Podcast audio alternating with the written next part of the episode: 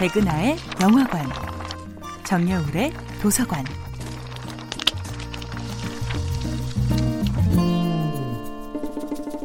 안녕하세요. 여러분과 아름답고 풍요로운 책 이야기를 나누고 있는 작가 정여울입니다. 이번 주에 만나볼 작품은 조지 오웰의 1984입니다. 1984는 빅브라더스들이 모든 것을 감시하는 사회라는 SF적 상상력의 신기원을 연 소설입니다.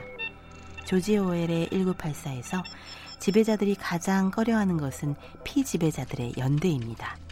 지배자들은 모든 종류의 네트워크를 혐오하기 때문에 언어조차 화자의 머릿속에 최소한의 연상을 불러일으키는 신어, 뉴스픽으로 대체됩니다. 신어는 창조적인 사유, 이단적인 사유를 가로막는 매우 단순하고 생략적인 언어이지요. 이 소설에서는 아무리 조용한 속삭임일지라도 주인공 윈스턴이 내는 모든 소리가 텔레스크린에 의해서 여지없이 포착됩니다. 또한 윈스턴이 텔레스크린의 시계 안에 들어와 있는 한 그의 모든 행동 역시 감시 대상이 되죠. 물론 감시를 당하는 사람의 입장에서는 어느 순간에 감시를 당하고 있는지 알 길이 없습니다. 사상 경찰이 누구를 얼마나 자주 감시하는지는 추측만 할 수 있을 뿐이었죠. 그들이 늘 모든 사람을 감시하고 있을 가능성도 배제할 수 없는 노릇입니다. 이런 상황에서 사람들은 언제든지 도청당할 수 있고 언제든지 감시당할 수 있다고 간주하며 살 수밖에 없지요. 1984의 주인공 윈스턴도 자신이 살고 있는 세계에 뭔가 문제가 있음을 깨닫습니다.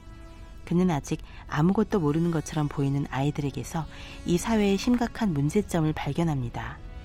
전쟁 포로로 잡혀온 병사를 교수형에 처한다는 소식을 듣고 교수형 보고 싶어, 교수형 보고 싶어 라고 외치는 아이들. 아이들은 어른들이 창조한 잔인한 퍼포먼스를 아무런 비판의식 없이 놀이로 즐깁니다. 윈스턴은 이 아이들이 자라서 부모의 감시자로 변모할 것을 생각하니 더욱 끔찍해집니다. 아이들은 부모가 혹시나 이단의 조짐을 보이지 않는지 부모의 일거수일투족을 감시하는 존재로 훈육받습니다.